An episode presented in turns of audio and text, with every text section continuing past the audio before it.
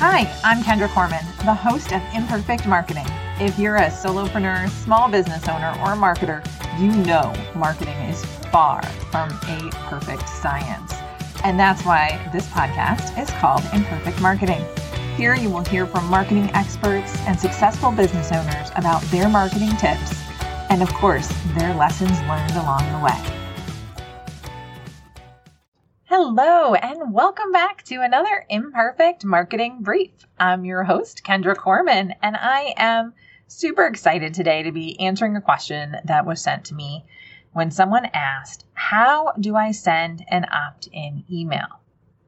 Well, that wasn't enough information for me, so I did ask a few more questions and found out that they had some business cards of some people that they had met over the past few years and some people that they were chatting with in, through Outlook or Gmail.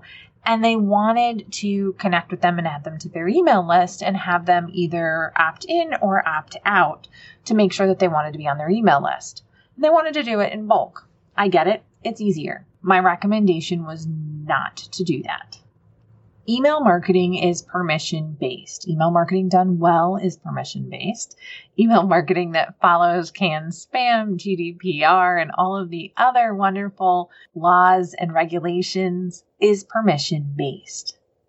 So you need to make sure that people are agreeing to your email list before you put them on your email list. So what did I recommend? Well, I basically told her that I would reach out to those contacts individually and ask them if they wanted to receive the value that she would send on a regular basis. This is key. Nobody wants more email. You don't want more email. I don't want more email. We get too much of it as it is. However, that doesn't stop me from signing up for email newsletters that I believe are going to give me valuable information. It's worth the cost of one more email in my inbox when it's valuable. One of the ones that I get all the time that I love is the Daily Carnage. They've got a great email newsletter if you want to check out one that's amazing.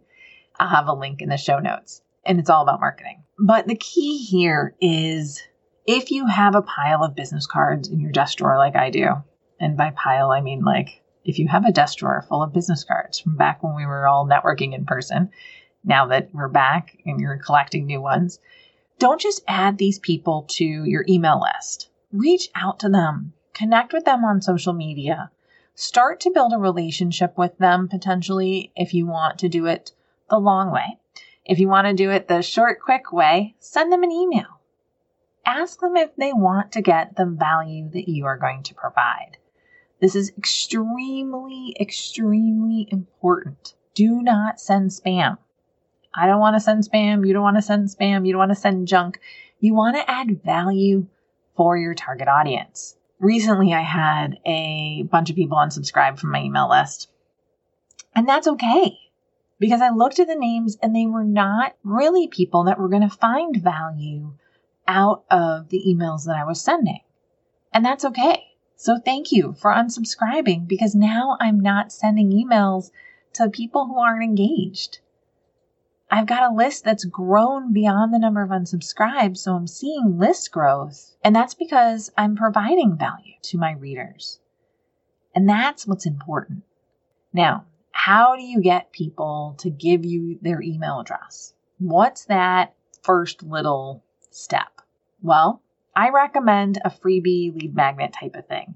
You want to have people who genuinely care about your content and your brand. So I would do something like an ebook, a free little mini course, a workshop or video training, a valuable cheat sheet, an email course, a workbook, some swipe files. Swipe files are like sample social posts or sample email templates in my world, a high quality checklist, Again, as long as you're adding value for your audience, that's the most important piece because they're paying you with their email address and inviting you into their email inbox, which is more personal than really any other inbox that they've got, right?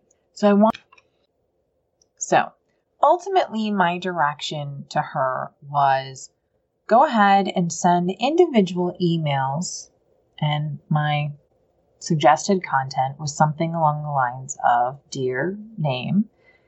We met way back when at fill in the blank here. And I was actually just thinking about you and that event and how I miss getting together, whatever that happens to be. You know, again, make it a little bit personalized. And I've realized that a lot of my clients are struggling with ideas for their social posts. So I've got this great downloadable called 30 Days of Social Post Ideas to keep people engaged. Would you be interested in receiving it? If so, just reply back to this email, let me know, and I'll make sure that it gets to your inbox. Thanks again, and then you can sign off your name.